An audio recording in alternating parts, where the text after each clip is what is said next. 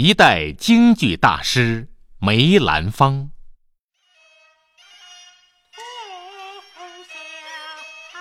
大家都知道，京剧是我国的国粹，而梅兰芳则是我国有名的京剧艺术大师。他作为中国艺术的代表人物走向了世界，是他让中国的京剧在国际艺术舞台上占领了自己应有的地位。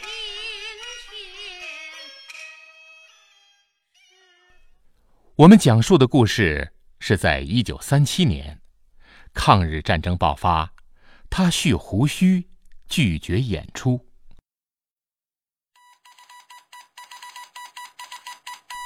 一九三七年八月，日军占领了上海。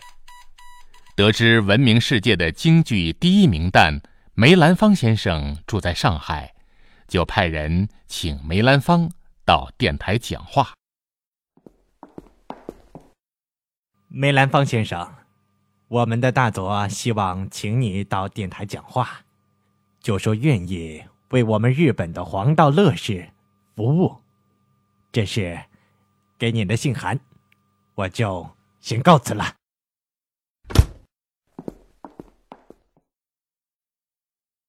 唉，怎么了？他们说什么？他们让我到电台去说自己自愿为日军服务。哼，当我不知道他们这些伎俩吗？不，那现在怎么办？我们，你现在去收拾行李，我们到香港去，摆脱他们。我这就去回复一封信件给日本人，就说我要外出演戏，然后我们今天晚上连夜坐船到香港去。好。梅兰芳带着妻子和家人连夜跑到了香港，他们在香港过了一段平静幸福的日子。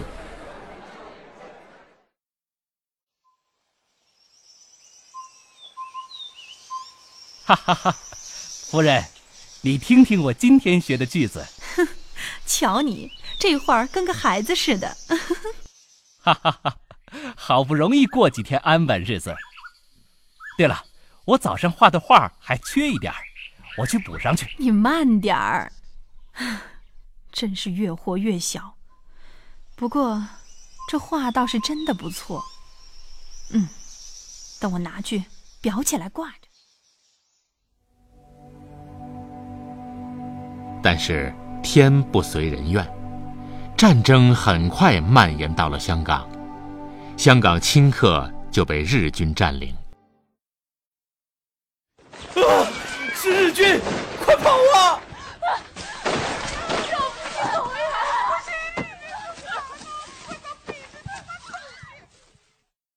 哎，日军现在攻陷占领了香港，好不容易过几天太平日子，现在百姓们又要苦不堪言。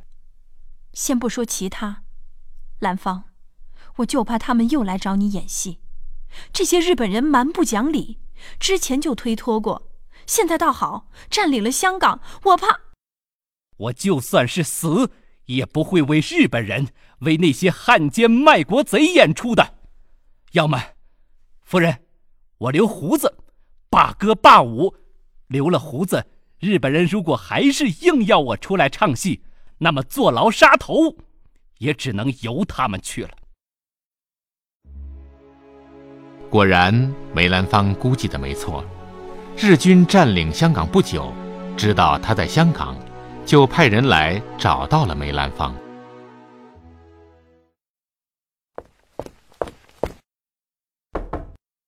梅先生，这是香港的日本驻军司令酒井司令。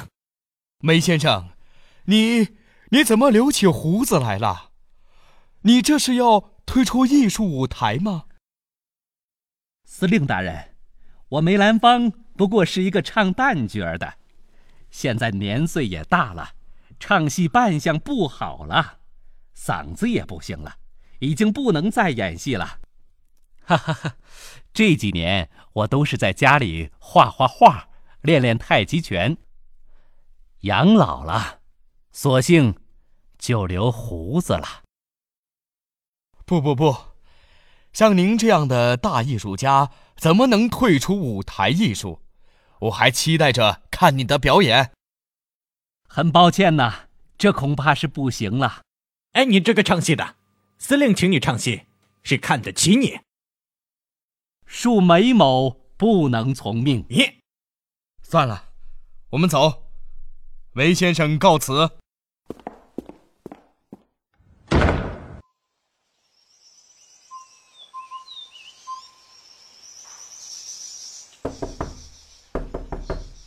谁呀？来了来了，是你？请问有什么事情吗？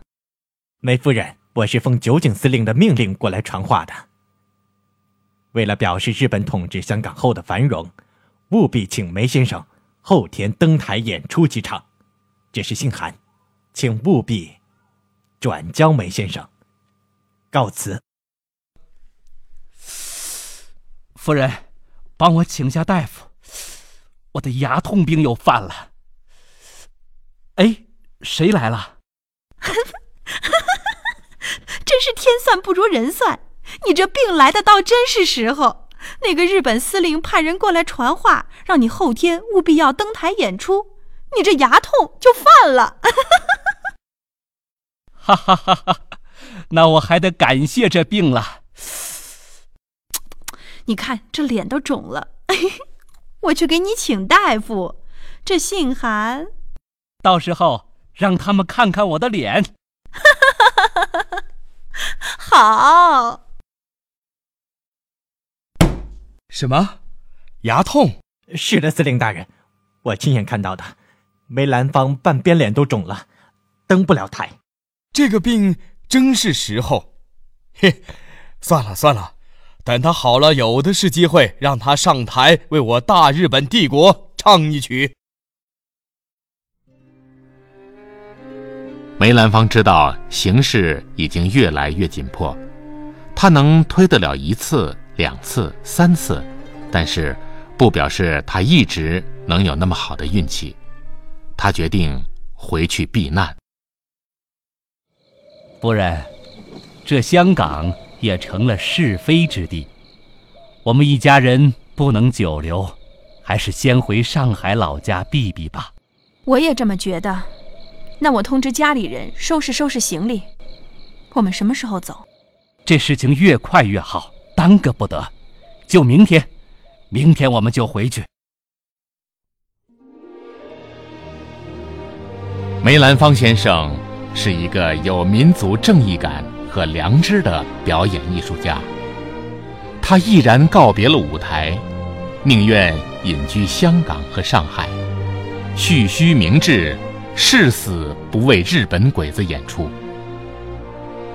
为了自己家人的生活和接济京剧界同仁，之后他甚至靠出卖单亲度过了艰难困顿的岁月，成了中国京剧界抗敌的表率。这个故事告诉我们，作为一个中国人，任何时候都要知道维护自己的国家尊严。爱国是一个人永远都不能忘记的精神。